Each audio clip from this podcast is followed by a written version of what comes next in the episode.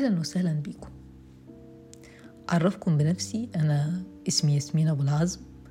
بشتغل في نساء والتوليد من 2015 وحاصلة على ماجستير النساء والتوليد في جامعة المنصورة.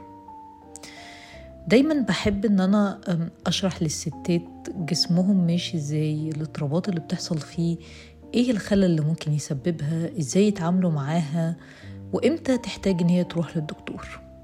وعشان كده بدأت من سنة ونص تقريبا منصة نسوة دايرز على الإنستجرام والتيك توك. لكن بعد شوية أخدت بالي إن مش بس صوت الطب اللي الستات بيسمعوه لكن صوت الأهل والمجتمع بيتسمع وبشكل أعلى وأقوى كمان. عشان كده قررت أعمل البودكاست ده. البودكاست هيتناول الأمور الطبية من وجهة نظر مجتمعية أكتر ويا ترى إيه رد العلم على صوت المجتمع ده؟ استنوا قريب أول حلقة واللي هتكون عن المجتمع وتأجيل الحمل في أول الجواز. متحمسة جدا إن أنا أشارك معاكم أفكاري وأسمع كمان صوت أفكاركم.